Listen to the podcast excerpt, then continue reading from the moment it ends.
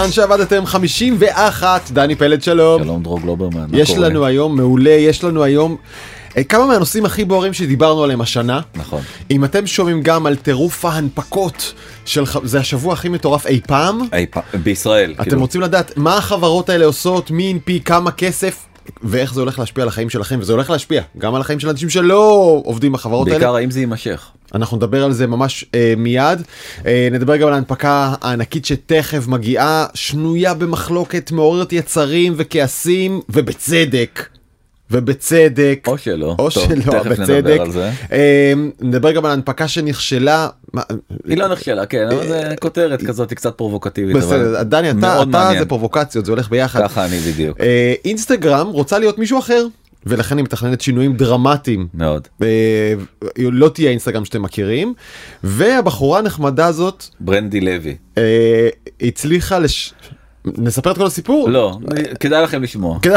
האם מותר לקלל ברשת? התשובה תפתיע אתכם.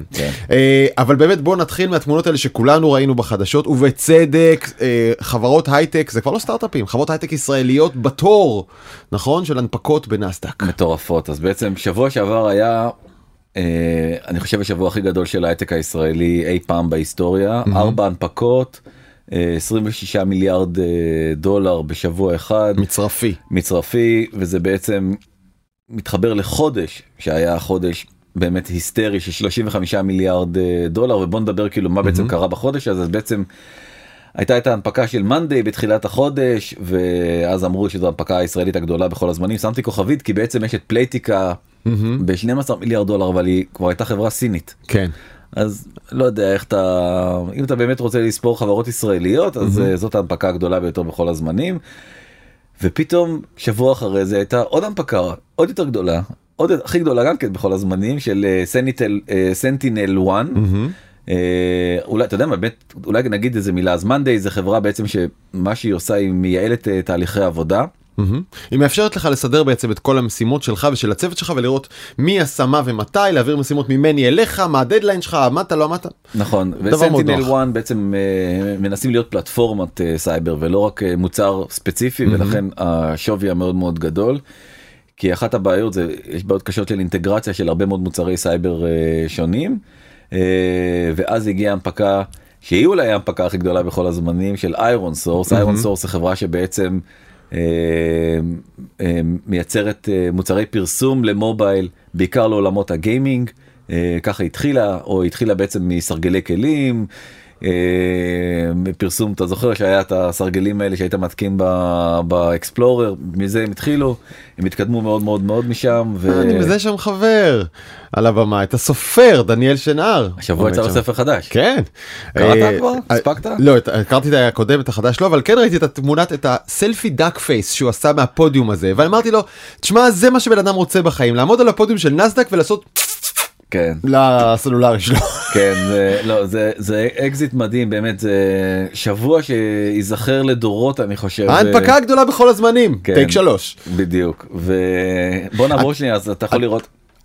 נדמה לי, כאילו, שווה לשים שנייה כוכבית, יש אנשים שאולי לא סגורים מה בדיוק קורה שם. מה שקורה זה שחברת הייטק ענקית מוכרת את המניות שלה לציבור הרחב, לכל מי שרוצה לקנות, ובעצם מכניסה את הכסף שלו פנימה. אז לכן כל הכספים האלה, המספרים שאתם רואים, זה שווי החברה, או כמה כסף היא גייסה באותו אירוע, שהיא מכרה את המניות שלה לכל מי שקונה, וזה בעצם סוג של תעודת בגרות לחברה. אתה כבר לא סטארט-אפ, אתה חברה גדולה ומפוקחת, נסחרת בבורסה. נכון, כן. אז באמת, אז החודש הזה היה את מאנדיי, ואת ווקמי, ואת טרמור, ואת טוקספייס, ואינוביד, עוד חברה נהדרת, ופיוניר, וסנטינל אחת, ואיירון סורס, וטאבולה, כל כך הרבה חברות, מדהים. זה פשוט גאווה מטורפת uh, להייטק הישראלי, ואני חושב, אתה יודע, בעצם עד עכשיו קראו לנו סטארט-אפ uh, ניישן, שזה זהו. היה השם, ועכשיו זה כבר, אתה יודע, זה סקייל-אפ ניישן בעצם, כן. כי כבר יש כל כך הרבה חברות גדולות ומהותיות mm-hmm. uh, וחשובות שהם יצאו פה מישראל. כמעט uh, כל החברות האלה, ההנהלה יושבת בישראל, שזה גם כן עוד, היה איזה מין מיתוס כזה, שאם אתה לא עובר לחוץ לארץ, אתה חייב להיות חברה אמריקאית. אתה חייב להיות חברה אמריקאית, אתה חייב להביא מנכ"ל אמריקאי, זה היה אתוס כזה לפני חמש עשרה שנה, עשרים שנה, כי מנכ"לים ישראלים יש להם תקרת זכוכית, אז אין שום תקרת זכוכית, ואפשר להקים חברת ענק בכל קנה מידה מפה מישראל, במגוון תחומים. זאת אומרת, אנחנו לא מדינת סייבר, אנחנו מדינת סייבר, ואנחנו מדינת פרסום, ואנחנו מדינת פרודוקטיביות, ואנחנו מדינת פינטק, ואנחנו באמת הכל, הכל, הכל, מהכל. וזה באמת, באמת הלב מתרחב. אין לי מילה אחרת להגיד. גם הכיס, אבל לא תמיד שלנו. נדבר על זה, נדבר על זה עוד שנייה, נדבר על זה עוד שנייה, ובעצם אתה יכול לראות שגם הגיוסים של חברות חדשות, עד, עד בעצם בחציון הזה, בעצם עשינו את כל מה שגייסנו בשנה שעברה, כאילו חברות הסטארט-אפ הישראליות, ולכן זה כמו איזה מין גלגל תנופה, רואים, זה בדיוק העניין. אתה רואה את השכן שלך שעכשיו אה, אה, עשה מיליונים בהנפקה של איירון סורס, אתה אומר, אני רוצה להיות כמוהו, ואז אתה בעצם הולך ומקים סטארט-אפ, אתה מקבל מימון, אתה יודע, וזה עוד ועוד ועוד אנשים ככה נכנסים לתוך הדבר הזה. החברות האלה, בגלל שהן גדלות ומגייסות הרבה כסף, הן צריכות להמשיך לצמוח, הן צריכות להמשיך לצמוח, הן צריכות עוד עובדים, ובעצם מכניסים עוד ועוד ועוד עובדים לתוך מעגל ההייטק. כן, רק נזכיר שתי כוכביות, למרות שיש עוד הרבה. אחת, מספר הסטארט-אפים שנולדים בישראל מדי שנה דווקא הולך ומצטמצם. בחמש שנים האחרונות הוא ירד בחצי, מ-אלף וארבע מאות ל-שבע מאות וחמישים, וצריך לשאול גם למה. זה יכול להגיד דבר טוב ודבר רע. אולי הסטארט-אפים שנולדים הם רק היותר טובים. אנשים כבר לא פותחים סטארט-אפ על כל קשקוש שאין לו סיכוי. מצד שני, יכול להיות שאין מקום כבר בשוק, כי התחרות כזאת שאם אתה לא בומבה, לא תצליח, אז, אז, אז אתה מראש נחנק עוד לפני שיצאת לדרך. והביקוש האדיר לעובדים הוא גם אנומליה, שהמדינה לא נותנת לו מענה. כלומר, נכון. יש המון אנשים שמגיע להם לקבל הכשרה ויכולים לעמוד בזה, פשוט אין להם איפה ללמוד, והם לא מגיעים לזה, ואז גם השכר מטפס בטירוף למעלה, כי אין מספיק עובדים. נכון, אז אני יכול להגיד לך, באמת החברות פורטפוליו שלנו בקרן, לא מצליחות לגייס עובדים, ממש. זה כחוט השני בכל החברות, אין מספיק עובדים בהייטק, זה, אבל זה, בעיניי זה משהו חיובי, כי זה בעצם ואקום שהתמלא הרי בסופו של דבר, ועוד ועוד אנשים. אני מקווה שהתמלא בישראלים, ולא באנשים ממולדובה או בהודו. לא שיש לי שום דבר נגדם, פשוט רוצה שעבדה תישאר בישראל. אבל בסדר, ואני אומר, וגם אם זה עכשיו, בטווח הקצר, אתה יודע, כי צריך את צוואר הבקבוק הזה לשחרר איכשהו, אז יגיע להודו ולמולדובה, בטווח הארוך זה ברור ש... אתה יודע, השוק בסוף מתאזן, ואז מבינים שיש ביקוש מאוד מאוד גדול. יותר ויותר אנשים ילכו, ילמדו את הדברים, את המקצועות האלה. האוניברסיטאות יפתחו עוד ועוד מחלקות, קורסים וכן הלאה וכן הלאה, הכשרות. זה צריך לקרות, זה כבר היה צריך לקרות. אוקיי. אז ועוד דוח באמת מדהים שרק מראה כאילו מה מה קורה, מה בעצם מתרחש עלינו כאן. אז בעצם השנה הזאת עם ה-שלושים וחמישה מיליארד, החודש הזה, הוא יותר מכפול מכל שנה אחרת שהייתה בהיסטוריה. החודש הזה. זה לא נורמלי, זה פשוט... וואו, איזה מספר. כן, ובואו נדבר באמת על הנקודה הכי חשובה אולי בסיפור הזה, וזה ה... מני, מני, מני! בדיוק, וזה המתעשרים החדשים מתוך התעשייה הזאת. בעצם נוספו פה אלפי אנשים, אולי אפילו יותר, שנהיו עשירים... או במיליוני דולרים, או מיליוני שקלים, תלוי איפה מסתכלים, אבל באמת... נולד או גדל, צמח מעמד חדש של אנשים שיש להם כסף חדש, הרבה כסף. נכון. ויש הרבה מאוד מחאות על העניין הזה, כאילו... זה אי שוויון, זה אי שוויון, ככה נראה אי שוויון. מצד אחד, מצד שני, אתה רוצה שהמדינה... תתקדם. תתקדם, ואתה יודע, תבחר בסופו של דבר במשרות שבהם לנו כמדינה יש יתרון יחסי לעומת מדינות אחרות. אני חושב שזו תופעה מבורכת, בטווח הקצר כן, זה מייצר כיתוב. כן, אבל שים לב, אנחנו מראים עכשיו מאמר של סמי פרץ, שאומר בעצם הפערים אינם מצטמצמים, רק הולכים וגדלים, כי הרבה אנשים לא יוכלו לעולם להגיע לשכר הזה, ואנשים שיש להם עכשיו כסף הולכים וקונים דירות, הולכים וקונים חופשות, הולכים וקונים מכוניות, הולכים למסעדות, המחיר שלהם עולה. כי הביקוש גדל, והישראל ישראלי לא יגיע למסעדה הזאת, לא לחופשה הזאת ולא לדירה הזאת, כי המחיר עלה. אני אומר עוד פעם, נכון, אבל בסופו של דבר, זה מכניס עוד ועוד ועוד אנשים. אז עכשיו, איירון סורס עשתה הנפקה, הייתי צריך לגייס עוד עובדים, יכול מאוד להיות שתכשיר עובדים שלא היו קודם במעגל העבודה, ותכניס אותם פנימה, ואז גם הם יהיו חלק מהחגיגה הזאת. כך יש לקוות. וזאת המטרה, זה, אתה יודע, המושג הקלישאתי הזה של קטר ההייטק, זה, זאת, בסופו של דבר, זאת ה... כן, יש לו רכבת למשוך. כן, בדיוק, זאת המשמעות של העניין הזה. אבל יש גם צד שני לכל הסיפור הזה, ובעצם כוכב ביג שורט, מייקל ברי, תכף נדבר על מה זה ביג שורט, אבל... אחד השורטיסטים הכי מפורסמים בארצות הברית, שחזה בעצם את משבר הסאב פריים ב-אלפיים ושמונה, אומר שאנחנו לפני אם כל הבועות.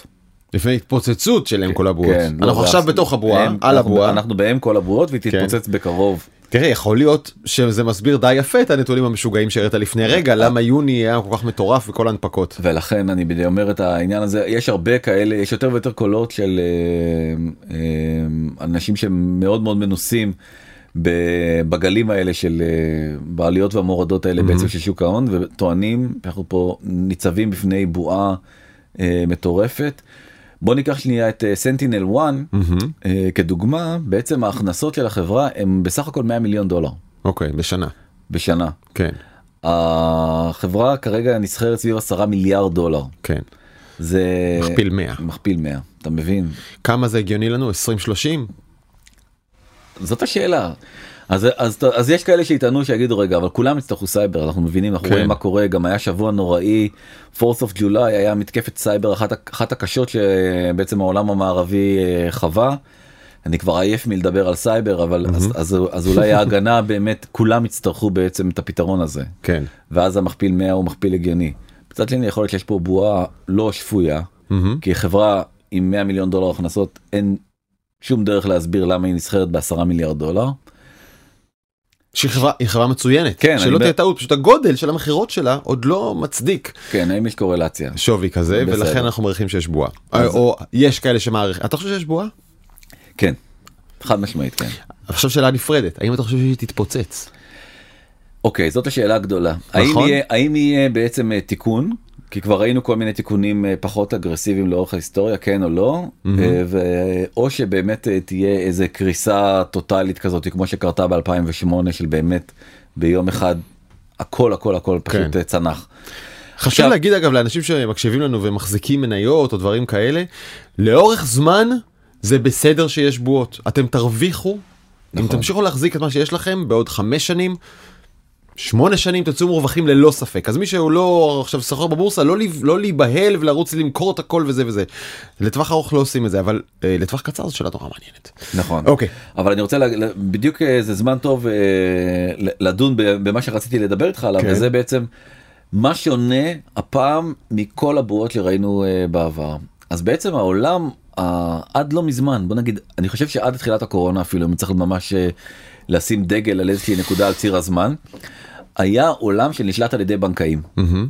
אתה היית מתקשר בגדול לטלר שלך, לבנקאי שלך בבנק הפועלים, בנק לאומי, איזה בנק שאתה לא נמצא בו, בנק דיסקונט, ואומר לו... קנה לי, מכור לי. בדיוק. הבדיחה הזאת על מחזיקי הפלאפון משנות ה-שמונים, תקנה, תקנה. בדיוק, נכון. העולם הזה... השתנה הרבה בזכות אפליקציה שתכף נדבר עליה, שנקראת רובינהוד, ובעצם היום הקונים והמוכרים זה הצרכנים בעצמם, זאת אומרת זה המשקיעים כמוך כמוני, שבעצם כבר לא מדברים עם אף אה, אה, בנקאי שמחזיק איזושהי פוזיציה שאתה אפילו לא יודע מהי, כן. אלא אתה בעצמך מחליט על הפוזיציה שאתה אה, מחזיק, ואחד החכמים והרעותים, קוראים להם ריטל אינבסטורס, משקיעי, איך תתרגם את זה? משקיעים קטנים, בגדול. כן, ריטל זה לא בדיוק קטן, כן, זה כימונאים, נכון? משקיעים כימונאים, זה ריטל. אז בעצם המשקיעים הכימונאים האלה, בעצם גם יודעים לנתח מצוין את הנתונים, מה שפעם היה נחלתם של האנליסטים בלבד, ובעצם מציגים, בגלל שיש היום כל מיני דרכים ובלוגים ופורומים להציג את הדאטה, אז בעצם להציג את האינפורמציות, ואומרים, מייקל ברי מדבר שטויות במיץ עגבניות, ובעצם לקחו את כל התחזיות שלו, אחת אחרי השנייה, ישבו אותם, ישבו אותם למדד אס אנד פי חמש מאות, כן. והראו איך בעצם בכל דבר ודבר, הוא כמעט הוא טעה.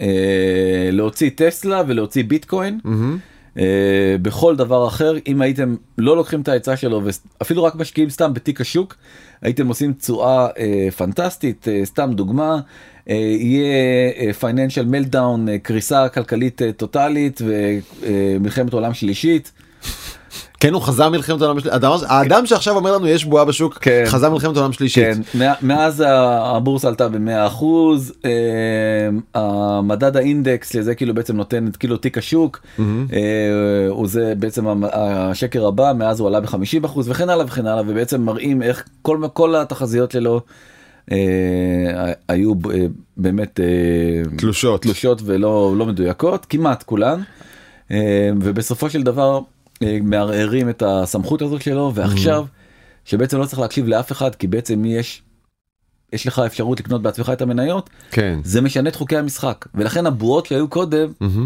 דינן לא להיות כמו הבועה שתהיה או לא תהיה בעתיד, אתה מבין? זה, זה ממש, ממש, ממש שינוי מהותי של כללי המשחק, ובאמת, אולי הכוכבת הראשית בכל הארנה החדשה הזאת היא אפליקציית רובינהוד. אפליקציה רובינהוד זה אפליקציה בעצם שבאמצעותה אפשר לקנות ולמכור מניות, כמו האפליקציות של הבנקים. היא הגיעה בתקופת הקורונה למקום הראשון בהורדות של טיקטוק, במקום החמישי, שתבין כמה... כלומר זה נהיה לרכוש ולמכור מניות כעניין יומיומי, נהיה פשוט או יומיומי כמו לעלות פוסט, כמו לעשות לייק, בזכות רובינהוד. וכמעט כל, כמעט כל קהל הלקוחות זה אנשים צעירים, זה אנשים צעירים מאוד. ובעצם היום, אולי הדוגמה הכי טובה בעצם שמראה את זה, בעצם בינואר בסך הכל היו מוחזקות קרוב לארבעה מיליון פוזיציות של אס אנד פי, של התיק, בעצם תיק השוק, על ידי משתמשי רובינהוד, ובחצי שנה זה פשוט ריבה, בוא נגיד ארבעה מיליון, זה שילש את עצמו. כן. כלומר, החלק של אותם משקיעים צעירים, שמשקיעים, בוא נגיד, עם קצת פחות הבנה, עם הרבה, הרבה פחות ניסיון, הרבה יותר אימפולס, הם עושים את זה כמו שמעלים פוסט, בא לי, אז הם קונים איזה מניה, כי הם שמעו איזה מילה, נכון, אני מכליל, אבל זה הכללה סבירה, נכון? לא. לא, לא הכללה סבירה? לא, יש גם את כל המניות המים האלה שבעצם, כן. אתה יודע, וגם שם יש המון אידיאולוגיה, בס... אה, טובים מס... נגד רעים. אבל אתה מסכים איתי אה... שזה מניות, זה השקעות ש... של... שנסמכות על פחות דאטה כלכלי מאשר... אבל אה... בוא, הנה, דיברנו על... התיק שלא של... יודע מה, על... בנק השקעות מחזיק בשבילך? אז דיברנו על, על אתה יודע, על, על מניית סייבר ישראלית, mm-hmm. שבה המומחים לכאורה בעצם השקיעו. Mm-hmm. איפה אתה מוצא את ההבדל? כאילו, הרי בסוף, או, או את הסאב פריים שמייקל ברי בעצם חזה, זה היה הבנקים הכי גדולים בארצות הברית, לימן בראדרס, פשטו את הרגל ויצאו מהשוק, זה כאילו נחשב לבנק השקעות. כלומר, אתה אומר, גם הגדולים עושים שטויות ועושים הונאות. בסוף זה הכל ספקולציות. אתה לא באמת, אין לך שום ודאות לגבי העתיד, אתה מנסה אה, להתנהל בצורה הכי שקולה וזהירה שאתה יכול, חלק לא מנסים כי הם מעדיפים רווחים מהירים, אומרים בעצם רובינהוד ואחרים, בואו תנו לנו להחליט על עצמנו, לא רוצים שאף אחד יחליט עלינו. זה בעצם, זה קצת כמו איזה גל מחאה אפילו כזה, הייתי אומר. אוקיי, אבל אתה יודע מה, בוא תמשיך רגע ונראה את חלק מהטקטיקות שרובינהוד משתמשת בהן. כלכלי זה לא. חלק מקבלת ההחלטות היא לא רק כלכלית. כן, אז טוב, אז בעצם החודש הזה רובינהוד תצא להנפקה, השווי המוערך הוא של ההנפקה. רגע, שוב נגיד, אותה אפליקציה שדרכה מיליוני צעירים סוחרים וקונים מניות, ככה, כמו גרעינים, היא בעצמה מנפיקה את עצמה. ארבעים מיליארד דולר, ובעצם יש להם מישן סטייטמנט מאוד מאוד יפה.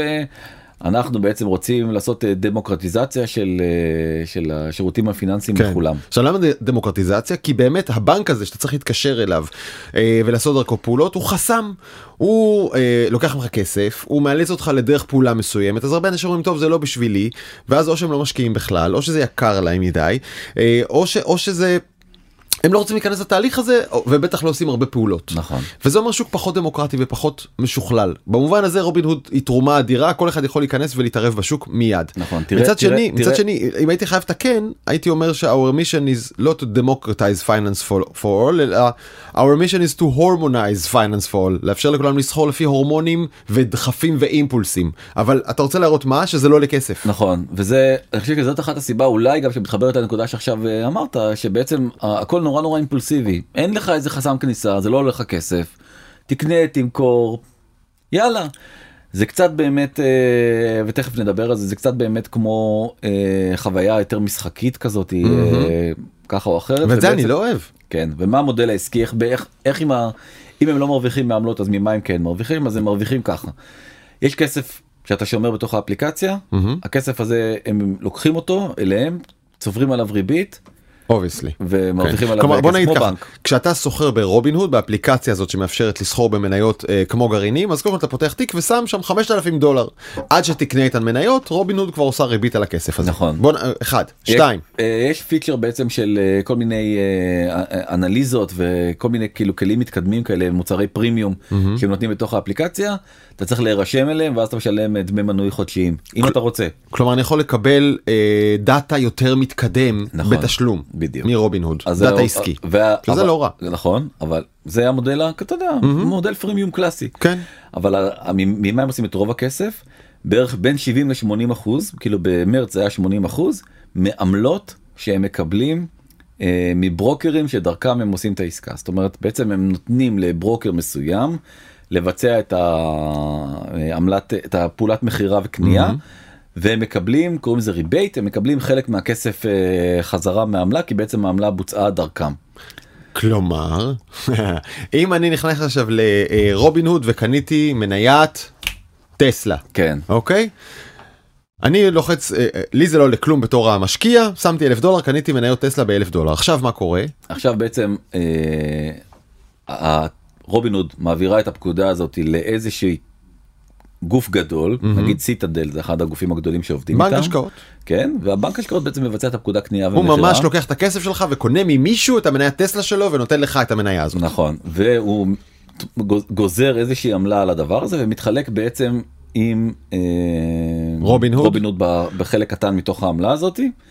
כלומר, רובינהוד מרוויחה את הכסף שלה לכל טרנזקציה, לכל מחירה, לא ממני, אלא מבנק ההשקעות שמולו נכון. היא עובדת. עכשיו אוקיי. למה בנק ההשקעות רוצה בכלל להתחלק בכסף הזה עם מישהו? כי הוא בעצם מקבל דאטה. הוא בעצם יודע לפני כולם, לפני שהפקודה נעשתה, נכון? Mm-hmm. זאת אומרת, הוא יודע אה, שעכשיו הולכים לקנות או לנקור מניית טסלה, והוא יודע כן. איזה השפעה יכולה להיות לזה המחיר. איזה יתרון גדול זה למי שיודע את הדאטה הזה. כלומר, אם יש לי חדר עסקאות בבנק ההשקעות הזה, אז יש את ההוא שמופקד על רובינהוד, ומרים פתאום צעקה, חבר'ה, אני לא יודע מה קורה, אבל מלא צעירים מתנפלים על טסלה, תבררו מה הולך להיות שם. בדיוק. זה, זה מה שקורה. ואז הם הולכים לחפש, נגיד, את הפוסט ברשת החברתית, שאולי יכווין את כולם, את העדר, למקום הזה, ונסות להגיב, להתגונן. זה מידע ששווה כסף כשהוא בא בזמן. נכון, והעורך של אינק אפילו אמר שרובינהוד זה בעצם פייסבוק של ההשקעות. אתה, אתה בעצם הדאטה ולא הלקוח. כן. זה נחקר, הנושא הזה עדיין בחקירות, זה גם כתוב בתשקיף שלהם, שבעצם הנושא הזה עדיין, כאילו, עוד, עוד אין איזה החלטה. האם זה בסדר או לא בסדר? בסדר או לא בסדר. כרגע הסק שחוקר את העניין הזה לא מצא עדיין איזושהי עבירה, והעניין הזה... הרשות ניירות ערך עוד לא מצאה, והאמת שתשמע, זה באמת אינטרנט קלאסי, כלומר במובן הזה של למצוא מודל עסקי שלא חשבו עליו קודם, שמאתגר את כל המערכות, שובר נוסחאות קיימות, והחוק אפילו לא מצליח לענות לשאלה הפשוטה, האם זה חוקי? לא יודע, עוד לא בדקנו את זה, כי המצאתם פה משהו לגמרי חדש. נכון, זה בכלל גם תמיד כל הבעיה עם רגולציה, שהרגולציה תמיד שלב אחד אחורה בטכנולוגיה. אז נגיד יש את הסיפור המפורסם שהטלגרם, הרגולציה שלו הייתה רגולציה של רכבת. טלגרם, הודעות, טלגרמה, טלגרף, כן. למה? אמרת טלגרם, חשבתי לאפליקציה. לא, טלגרם, למה זה היה, למה הייתה לזה רגולציה של רכבת? כי ככה דברים נסעו, אז. לא, כי בעצם הרכבת היא שמה את עמודי הטלגרם. אז זה היה, לא ידעו, איך אתה עושה רגולציה למשהו חדש, אתה מבין? והטלפון היה מבוסס על הטלגרם, וכן הלאה וכן הלאה, כל דור ודור בעצם מתבסס על טכנולוגיה שהיא לא בהכרח מתאימה, וגם פה. אתה יודע, הסק בא ומסתכל, זה מתחבר לכל מה שדיברנו גם על ההגבלים העסקיים ועל אמזון וכל החברות הגדולות, אתה מסתכל על איך, איך בעצם אתה אומר שפייסבוק היא מונופול? על מה? הרי זה שירות חינם. אז איך, איך אתה מודד את הדברים האלה? מאוד מאוד מאוד מסובך, והרגולטורים תהיה להם עבודה מאוד מאוד קשה. בינתיים השבוע הם כבר כן קיבלו את הקנס הכי גדול שבעצם רשות לניירות ערך נתנה בארצות הברית, שבעים מיליון דולר. על מה? אם זה, אם זה חוקי, אז על מה לקנוס? אז על, על, בדיוק על כל הקונפטי וכל הדברים האלה, תכף נדבר על זה. וגם בעצם בשנה שעברה היה איזה בג קטן באפליקציה, ש... סיפור קורע לב. כן. הבחור הזה, אלכסנדר קרנס, כן. אה, קנה איזה אופציה, כן. אה, ולרגע אחד הוא נכנס לאפליקציה, והאפליקציה הראתה לו שהוא חייב, הוא הפסיד. לא, הוא הלך לישון, קם בבוקר. הוא הלך לישון, הוא... קם בבוקר, והוא חייב שבע מאות ושלושים אלף דולר. כן. והוא לא חייב כלום כמובן. כן, זה סתם הייתה טעות בדיספליי, במה שהוא ראה על המסך. אז הוא התאבד. והוא התאבד. כן. אז מתוך ה-שבעים מיליון דולר, חמישים ושש או חמישים ושבע הולכים חזרה לרשויות, ו-שלושה עשר מיליון דולר למשפחות ולכל מיני כאלה שנפגעו בעצם באופן ישיר מהדבר הזה, וככה זה נראה בעצם יש... קונפטי באפליקציה כבל שאתה מבצע, אסור, אסרו את זה עליהם, כבר אסור להם לשים רגע, קונפטי. רגע, רגע, רגע, רגע. האפליקציה במידה רבה פועלת כמו, אה, כמו משחק קזינו. מחשב או כמו קזינו, בדיוק. יש שם, יש שם קונפטי ויש שם אפקטים, והם מחלקים פרסים לפעמים נכון. לאנשים, ו- וזה מייצר אצלך תגובה הורמונלית רגשית כזאת להשקעות, שבמידה מסוימת מנטרלת את היכולת שלך להחליט באופן רציונלי על הכסף, נכון. והופכת אותך למחור. נכון. זאת הבעיה עם רובינהוד. אז בדיוק, זה בדיוק, זאת הנקודה שבעצם מומחי התמכרות של מעולמות הגמבלינג, מעולמות ההימורים, אומרים שיש המון מכנה משותף בין רובינהוד לבין בעצם אפליקציות הימורים אחרות. זה לא עוצר אותם בהכנסות, אתה יכול לראות בעצם... זה לא עוצר, הפוך, זה מייצר את ההכנסות. נכון, הרבעון הראשון של עשרים עשרים ואחת היה פשוט רבעון מטורף. מדהים. עם הכנסות לכמעט שש מאות מיליון דולר, ואולי הנתון הכי הכי מדהים, רק שמדגיש את ההתמכרות, יש שמונה עשר מיליון איש שהורידו את האפליקציה הזאת, מתוכם שבע עשרה נקודה שבע מיליון פעילים כל חודש. זה לא יאמן. זה לא יאמן, זה פשוט מספר, אני, לא, אני באמת לא מכיר כזה מספר. אנחנו מכירים. כשבדרך כלל כשיש אפליקציה לא משנה למה, מתוך כל המורידים שלה, חצי לא משתמשים, נכון. נכון? אני לא יודע, שיעור גבוה מורידים פעם אחת ולא חוזרים אליה אף פעם, פותחים תיק ולא נוגעים בו, יש לי בטח איזה שש אפליקציות כאלה בטלפון שלי גם, וכאן אתה רואה שכל מי שנוגע לא יכול לצאת משם. נכון. ממשיך לסחור כל חודש, זה מטורף. They pull you back in. כן. כמו שאומר... אגב, אחד, אחד, אחד האפקטים למשל זה פומו, קלאסי. אתה בחרדה, על זה שאתה מפסיד משהו, כשוק עולה, השוק יורד, חברים שלך בקולג' הרוויחו כרגע משהו, וכולם מדברים על זה, ואתה רוצה להיות... אגב, זה קצת כמו לוטו יורו, נכון? מה הסיבה לעשות לוטו יורו? אכפת לך מהיורו? לא, כי אתה רוצה להרוויח כסף? אה, לא יקרה. אבל אתה בשיחה. במקום העבודה מדברים עכשיו על הלוטו יורו, חודשיים, כולם מדברים רק על זה. אז אתה שם מאה שקל ואתה גם בפנים. זה אותו דבר, אתה רוצה להיות בשיחה של החבר'ה. לא נכנעתי, אני לא נכנעתי ללוטו יורו הזה. אני לא רוצה להגיד לך מה... אני צדקן, אבל בסדר. יאללה, בקיצור, ועוד דבר מאוד מאוד מדהים, נתון מדהים שרק מראה כמה זה ספקולטיבי, אז יש את המטבע המקושקש הזה, דודג'קוין, שאף אחד לא מבין מה, הוא בכלל התחיל בתור בדיחה, ואילון מאסק תדלק אותה. כן.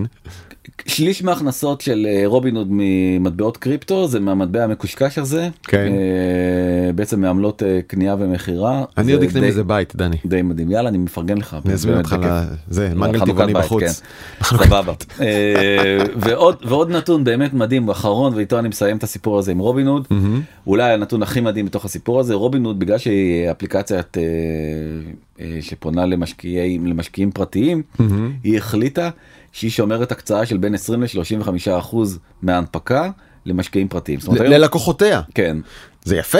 זה מדהים. נכון? בין חמישית לשליש מהמניות אפשר לקנות מתוך האפליקציה. כן, למה זה מדהים? כי בעצם תמיד יש חתמים, החתמים, התפקיד שלהם זה לסגור את ההנפקה לפני שהיא קורית, אף אחד לא מצליח להיכנס תמיד להנפקות הטובות והיוקרתיות, קשה מאוד להיכנס.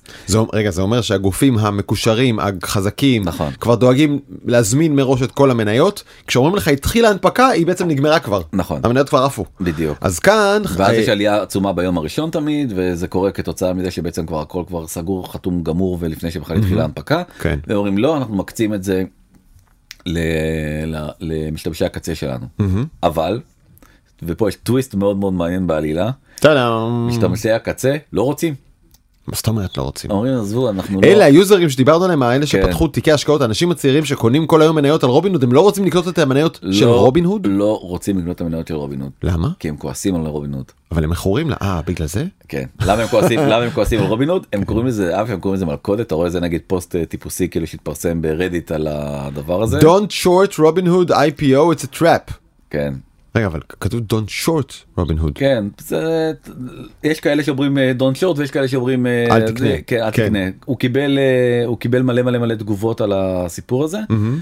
ובעצם הסיבה היא בדיוק הסיבה שקודם הזכרתי. זאת אומרת, הם, אותם ריטיילרים, מרגישים שבעצם זה שמוכרים את, את המידע של מה שהם, הטרנסקציות שהם עושים, ובעצם הם עושים כל מיני מתאגדים ביחד לעשות שורטים, ואז מספרים את כל המידע הזה לקרנות גידור, קרנות גידור יודעים בדיוק מראש מה תהיה הפוזיציה של משתמשי רובינהוד, ואז בעצם יכולים לתפוס פוזיציה הפוכה.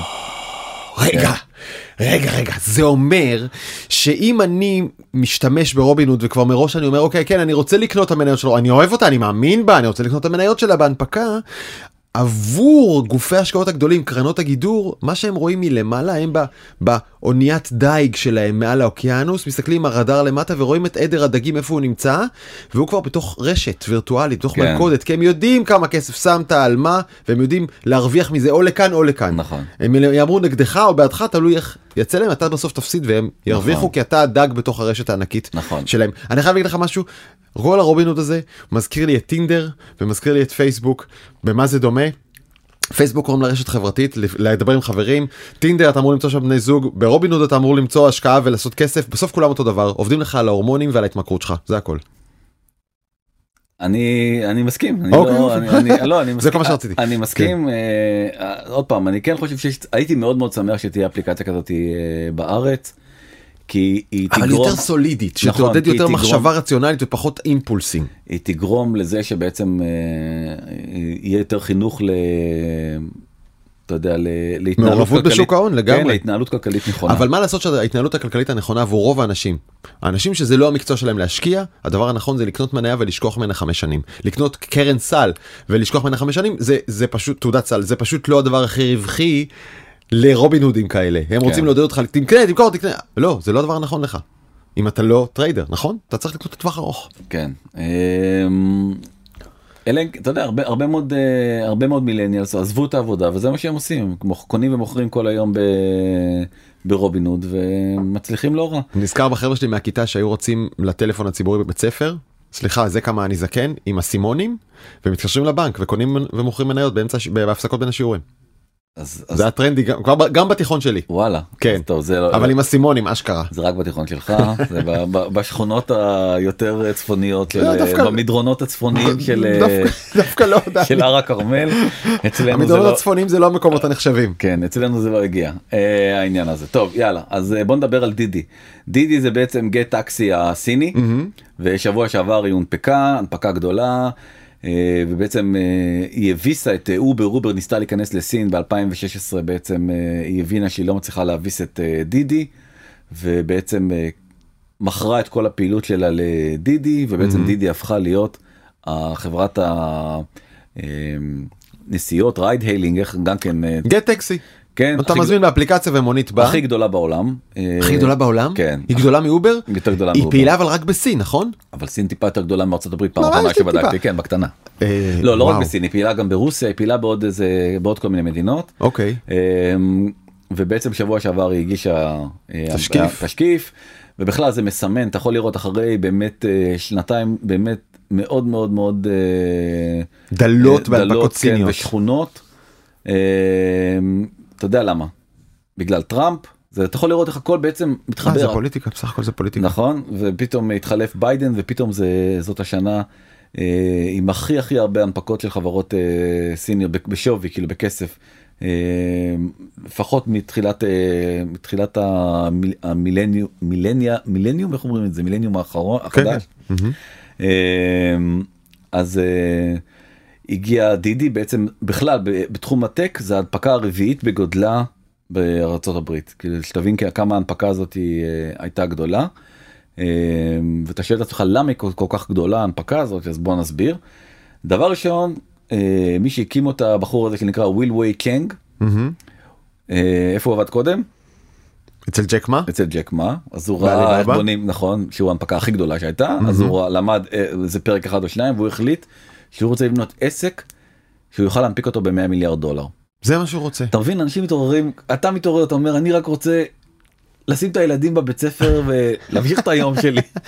יש לי רק חלום לקנות לך יהלום. זה צנוע. מאה מיליארד דולר, בסדר. ככה זה הוויל ווי צ'נג הזה, והוא באמת הבין שהוא עמד בגשם ונרטב ולא הייתה מונית.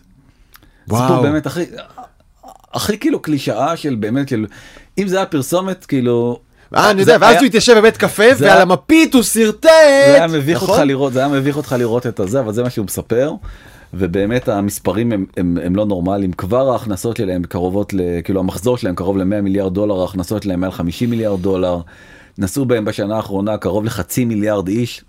באמת, אתה, אני אתה קצת מבין... הלב שלי יוצא לגטקסי, כי, כי היא הייתה מהראשונות, אני חושב, נכון. בעולם. כן. וכל אלה החברות האלה עוקפות אותה בסיבוב.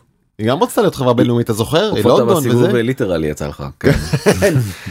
כאילו זה כן חדשנות שבמידה מסוימת יצאה בישראל, אבל מתפוצצת בעולם בלי החברה הישראלית. נכון. ובעצם התזה שלו היא תזה גם כן מאוד מאוד מעניינת. זאת אומרת, עכשיו אנחנו נמצאים בעידן של רכבים חשמליים, גם כן, בוא. כן, זה לאט לאט. כן, בדיוק אשתי יקרא לי איזה פוסט של איזה... מישהי שהיא קראה עליו, שבעצם אומרת שיש לה אפליקציה חדשה בטלפון, שכל פעם שעוברת טסלה היא מאותתת לה. מה? קוראים לה בעלי.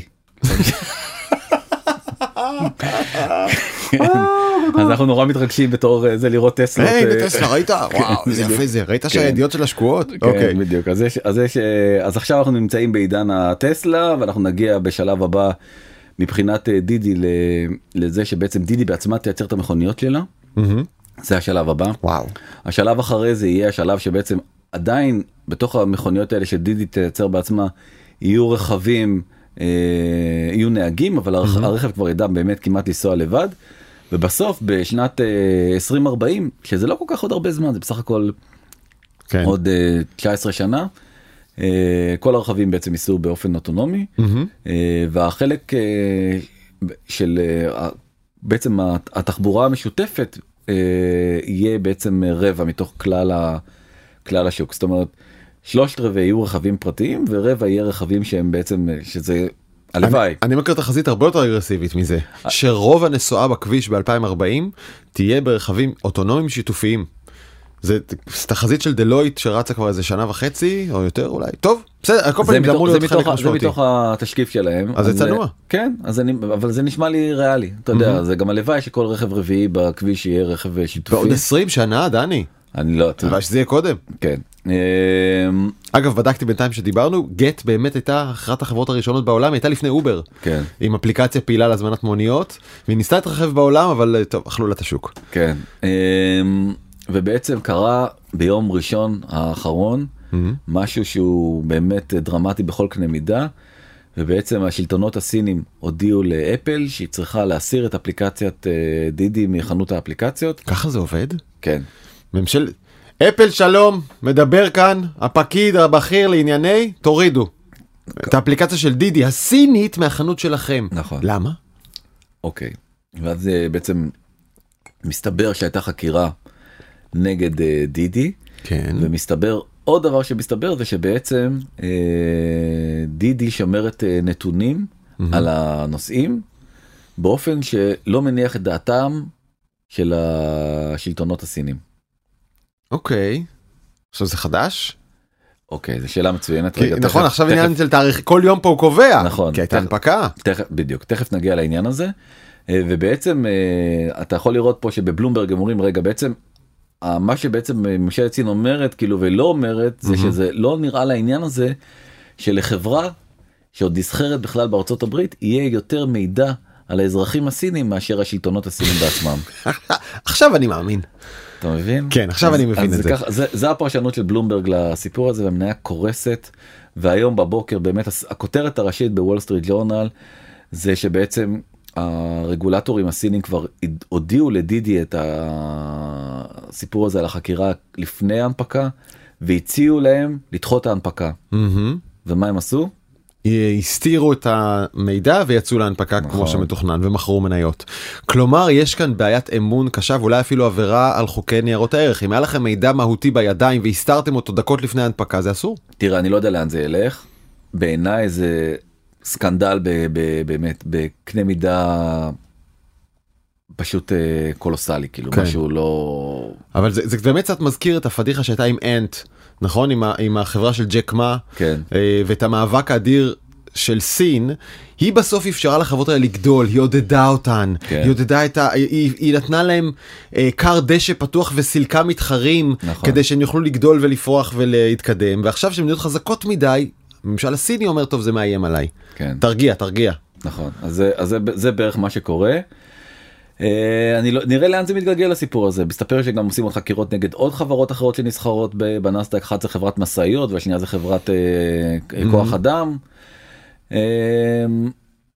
הקרב הזה של סין ארצות הברית רק הולך ומסתבך כל הזמן, וכל פעם, אתה יודע, נכתבים משבוע לשבוע נכתבים פרקים חדשים בעלילה, ומעניין מאוד לאן זה ילך. טוב, בוא נדבר על, על, על, אדם, מוס... על אדם מוסרי. כן, בדיוק. וזה מה שרציתי להגיד, כאילו, באמת, ההורים שלו לא יכלו לבחור שם פחות מתאים למי שבסופו של דבר ינהל את, את, את, את אינסטגרם. מאשר, מאשר אדם מוסרי. כן. כן, קוראים לו אדם מוסרי, אבל זה כאילו, אתה יודע, זה כמו הבדיחות האלה של, של ארץ נהדרת, אתה מכיר את זה, שהם מראים סופרים, וכאילו כתוב נהג מונית שקוראים לו סמי ז'בוטינסקי. כן. יופי, יופי, דני, יופי. ורופאת שיניים מרי דול. אז אני יותר עניין אותי לדעת אם אדם מוסרי הוא איזה קרוב משפחה של טל ועידו. לא הצלחתי למצוא תשובה ברורה. לא, באמת, השם הזה זה... כן, אבל אגב, אבא שלו הוא ישראלי שעלה ממצרים, וגם טל ועידו הוא סרי, משפחה שלהם מהמקור במצרים, אז בטח יש קשר. אתה אומר שזה, כן. בוא, אדם מוסרי הוא לא. כן. זה בוא, בוא נתגלות מן הזאת, וגם עם כזה שם, לך תהיה שופט, לא? אבל אדם מוכשר, אנחנו מסכימים על זה, נכון? הוא היום מנהל את אינסטגרם, כן. בתוך פייסבוק, ופתאום הוא בא עם ההצהרה הזאת והוא אומר... We are no longer a photo sharing app. או a square photo sharing app. כן, לא שזה, הבנתי. שזה, באמת, קראתי את המשפט הזה, וישר כאילו קפצה לי הסצנה, באמת... עם גרם צ'פמן, זה סצנה אחת הגדולות בקולנוע אי פעם. אתה תחכה, אני לא אחכה את זה, אתה תחכה את זה. לא, אני לא אחכה את זה. אתה תחכה את זה. לא, אתה, אתה, אני מפרגן לך. We're no longer a night to say me. כן, בדיוק, מתוך מונטי פייתון והגביע הקדוש. We're no longer the night to say me. כן, אז אתה, אדם מוסרי, איך אתה אומר שאינסטגרם לא תהיה יותר... אפליקציית של שיתוף תמונות? אז מה אתם? אתם אפליקציית שח? אתם אפליקציית רכישת מניות? מה אתם? אז הם בעצם רוצים להיות אפליקציית טיקטוק, זה מה שהם רוצים להיות. הטיקטוק כבר יש, אבל לא יודע אם התקנו אותם. אבל בדיוק, ובכלל הוא פרסם, אמנם פרסם את זה גם באינסטגרם, אבל כאילו הפוסט עיקה גלים בטוויטר, שפה גם, אני חשבתי פה, כן, נורא מצחיק, חשדתי פה, כאילו, למה אתה הולך לאפליקציה מתחרה אחרת, שאתה כאילו בכלל לא סופר אותה, ושם אתה בעצם, אתה יודע, מודיע הודעות חשובות. שופך את המניפסט שלך לעולם, אבל באמת...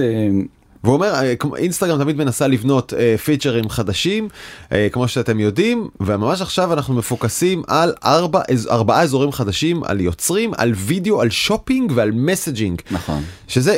הכל חוץ מהתמונות האלה שבסוף נמצאות באמצע. נכון. אוקיי. והסיבה העיקרית היא שבעצם דוח חדש של בנק ההשקעות פייפר סנדלר, דוח מדהים, כאילו שמנתח את הצעירים בארצות הברית, ובעצם מראה שאינסטגרם הידרדרה למקום השישי.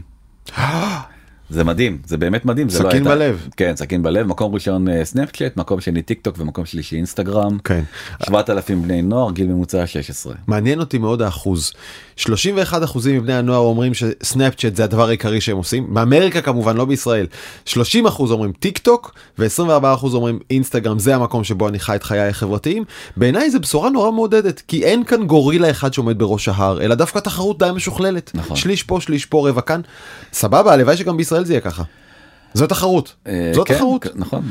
בישראל אינסטגרם וטיק טוק מאוד מאוד מאוד חזקות. סנאפצ'אט קצת פחות, אבל... כן, סנאפצ'אט זה כבר כלום. כן, ובעצם אינסטגרם גם בוחן את אופציה של יהיו פוסטים, שיהיו פוסטים, סליחה, סטוריז, שיהיו סטוריז בתשלום, שכדי לצפות בהם תצטרך שלהם כסף. קצת כמו, ההגדרה פה היא פשוט גאונית, הם כותבים פי ג'י שלוש עשרה OnlyFans, כאילו בעצם OnlyFans, שזה... מן אתר פורנו כזה בתשלום, רק לילדים, כאילו בעצם לא פורנו, לא תכנים של פורנו, אלא תכנים ידידותיים לילדים, אבל בתשלום. אני מאוד בעד זה. כל הזדמנות שיש ליוצרים לקבל כסף על העבודת יצירה שלהם, אני מיד בעדה. כן, וב-בי ג'י אר די אומרים שזה הסוף של, זה התחלה של הסוף של אינסטגרם. כי למה? כי היא מאבדת פוקוס במה שהיא עושה? נכון. ובעצם, בכלל, כאילו גם השינויים האלה ש... שהיא מביאה, זה בעצם אומר שאתה לא תוכל יותר לראות, אתה תראה הרבה יותר וידאו, mm-hmm. הרבה פחות חברים, הרי כל, כל האלגוריתם בטיק טוק הוא בעצם אה, מתבסס על זה שאתה פוגש אנשים שאתה לא מכיר. כן. דיברנו על זה גם על זה, אני חושב ממושכות על העניין הזה, זה נקודה. אתה אומר, כן, אתה אומר את זה בתור גולש טיקטוק חזק? לא, אני אומר את זה בתור מי שחוקר, באמת חוקר את המנגנונים. נכון, לא, אבל תנסה את זה, זה חוויה נורא מעניינת. אתה לא רואה את החברים שלך, אתה רואה את הסרטים שהכי מעניינים אותך. כן. ולא אכפת לך ממי זה. אז זה מנצח, כי בסוף כנראה חברים שלך לא מייצרים איזה תוכן מי יודע כמה. ובמילא לא באת לכאן בשביל לפגוש אותם. באת בשביל להעביר את הזמן ולהתבדר. בדיוק, והנה חבר אחד עם אפס מודעות עצמית, שבעצם החליט שהוא לכבוד... אתה יודע מה בא לשים ליד זה? ארבעה ביולי. רגע, בוא נגיד למאזיננו, אנחנו נזכרים עכשיו בסרטון שהעלה לכבוד ארבעה ביולי מרק צוקרברג, שבו הוא גולש על גלשן ממונה במפרץ... שקר כלשהו. כן, גולש על גלשן ממונה, אוחז בידו דגל אמריקה, ויש גם מוזיקה ברקע, נכון? מה הוא שם שם? משהו כל אמריקאי כזה. כן, משהו כזה. כן. עכשיו, אתה יודע, הוא צילם את זה בלילה, הוא פשוט שילם מספיק כסף לשמש, כדי להציב אותה במקום הנכון, שיהיה לו שקיעה כזאת יפה. כן. איי, איי. אין מה להגיד. ותסתכל מה כתב לו שם, טנק סינטרה. מה כתב? This is the stuff meme dreams are made of. בדיוק. באי לשים ליד זה את יוסי בן חנן בתעלה עם הקלאץ'. אתה רואה את הדמיון? זה ממש. וטיקטוק גם נכנסת בעצמה, והיא העלתה את הזמן וידאו, בגלל שבאמת בסוף אפליקציות האלה הופכות להיות אפליקציות וידאו מדקה לשלוש דקות, והסיבה היא שכל כך נכנסת, כי גם טיקטוק בסכנה גדולה. אנחנו בכלל לא מכירים את האפליקציה הזאת כי אין אותה בארץ, אבל קוראים לה קיישו. היא אפליקציה כבר שיש לה מיליארד משתמשים. מה? איפה? מי זה? בעיקר בסין. בעיקר בסין. כן. דרך אגב, לאפליקציית טיקטוק הסינית שקוראים לה דאווין. דאווין? דאווין, דאווין. אני לא יודע, אולי אני... המופתע הסיני שלי, אני צריך טיפה לשפר אותו. מה הדאווין שלך? בדיוק. יש רק שש מאות מיליון. סך הכל יש... לא, עם טיקטוק הם כבר אחד נקודה שמונה מיליארד, כי לטיקטוק יש אחד נקודה שתיים מיליארד. כן. הרבה מספרים, אה? אבל... אם אתה משווה את טיקטוק לקיישו הזה, אז כבר הן מאוד קרובות, כי טיקטוק... קיישו היא עוד רשת חברתית בעצם, סינית? טסה כלפי מעלה, ובעצם היא גם ניצחה השבוע ניצחון גדול מאוד, שהיא בעצם תהיה השותפה של...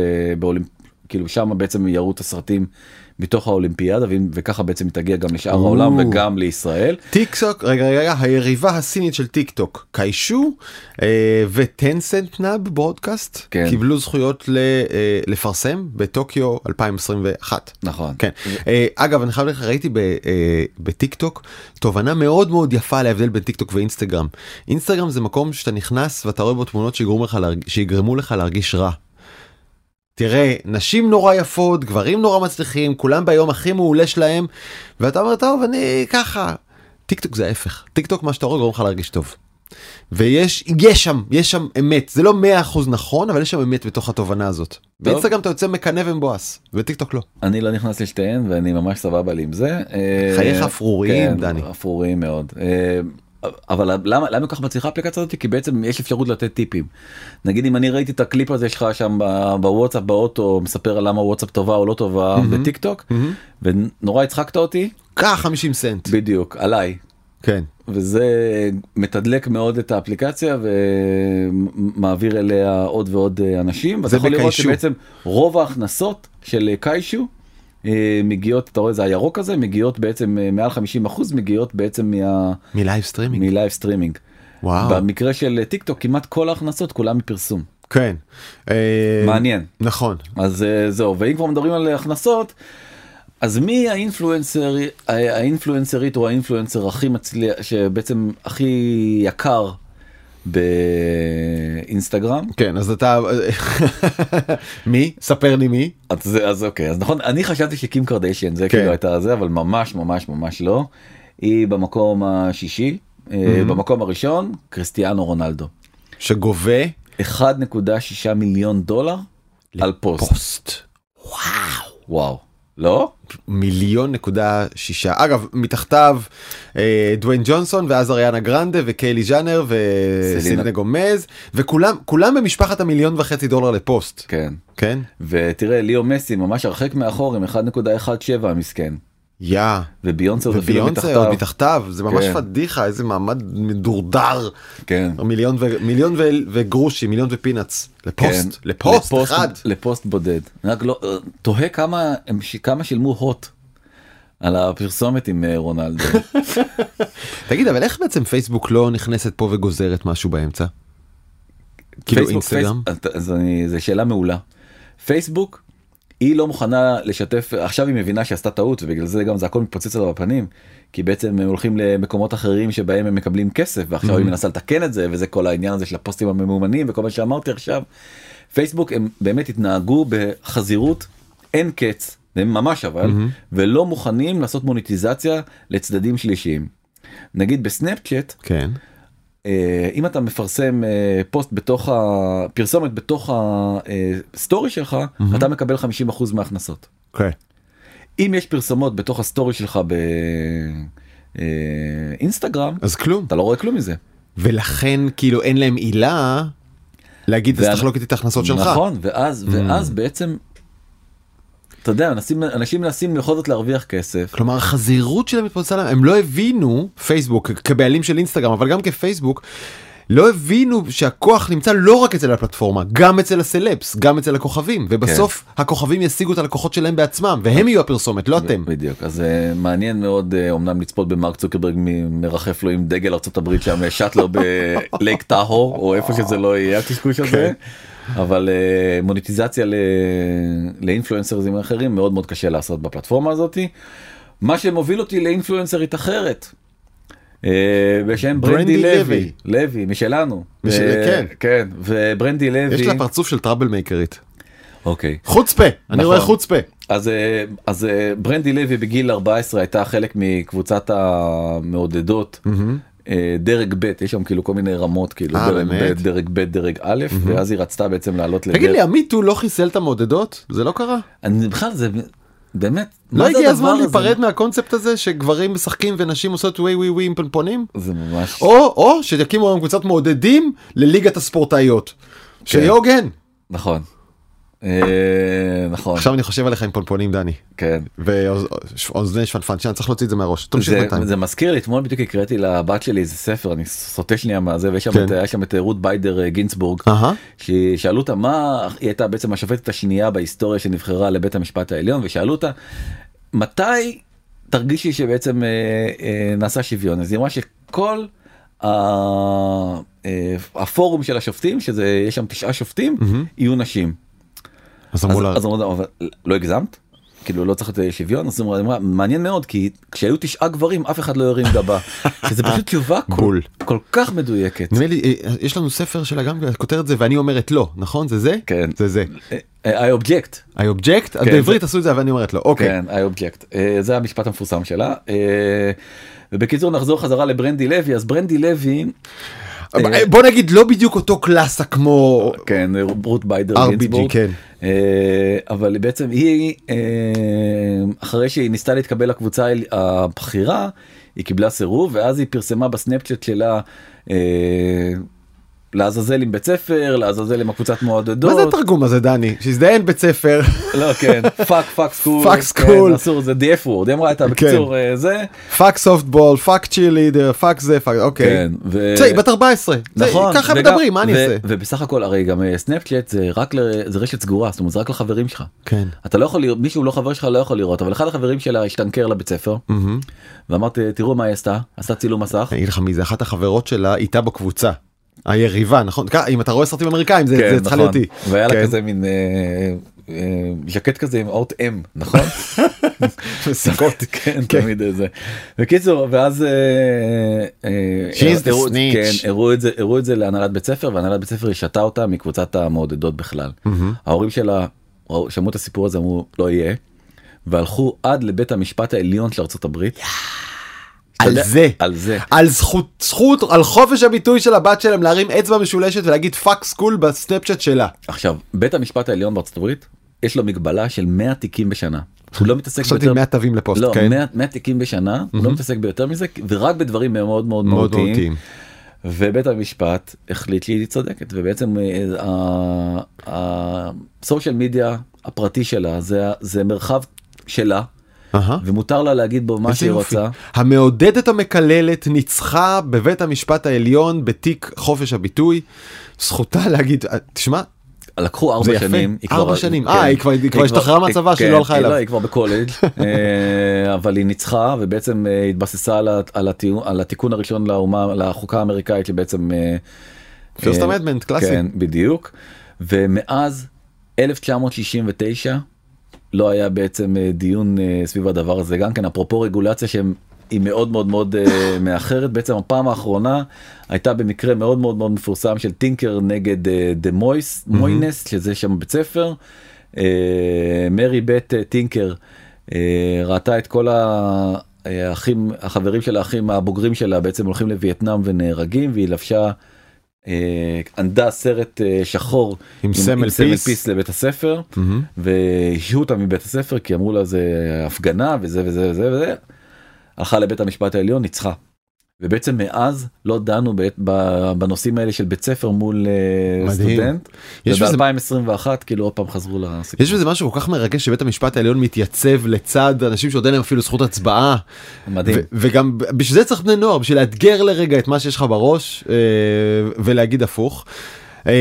וגם, מה... וגם בעצם הרשתות החברתיות זה שלי, אתה יודע, מותר לי להגיד בהם, אני כן. יכול לשמור על הזכות שלי להביע את עצמי. רגע, אז עכשיו, אז עכשיו שהיא ניצחה, אז היא חייבת, בית ספר חייב להכניס אותה חזרה לקבוצות המעודדות, נכון?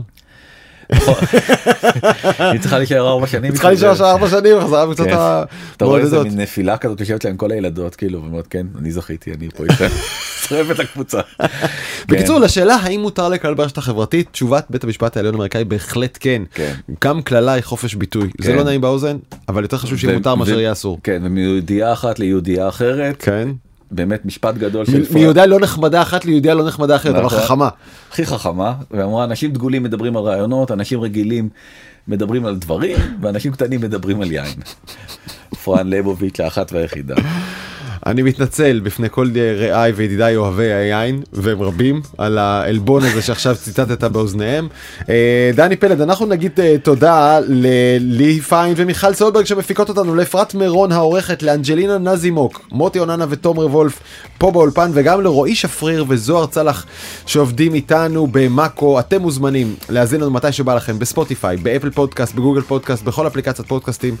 אפשר גם לראות אותנו בשידורי קשת שתים עשרה ובמאקו טי וי, בנקסטר, ב-אן שתים עשרה, ואנחנו שמחים לקבל את ההערות שלכם ואת התשובות שלכם ואת הרעיונות שלכם במייל, בזמן את קשת טי וי דוט קום. דני, שאלו אותך לאוזניות האלה שלך. כן, היום צריכות להגיע. כן? כן. אז למאזין שרוצה גם לקנות, אנחנו גם במקום לפניות. אני אתכן, אני אתן ריוויו. אנחנו רוצים גם צילום שלך רץ עם האוזניות האלה, הבטחת שזה רץ ולא נופל, אנא הדגמה. עד כאן, בזמן שבאתם חמישים ואחת, דני פלד, לעונג רב. כן, אתה באמת לא רוצה לראות. רוצה, רוצה, רוצה, רוצה.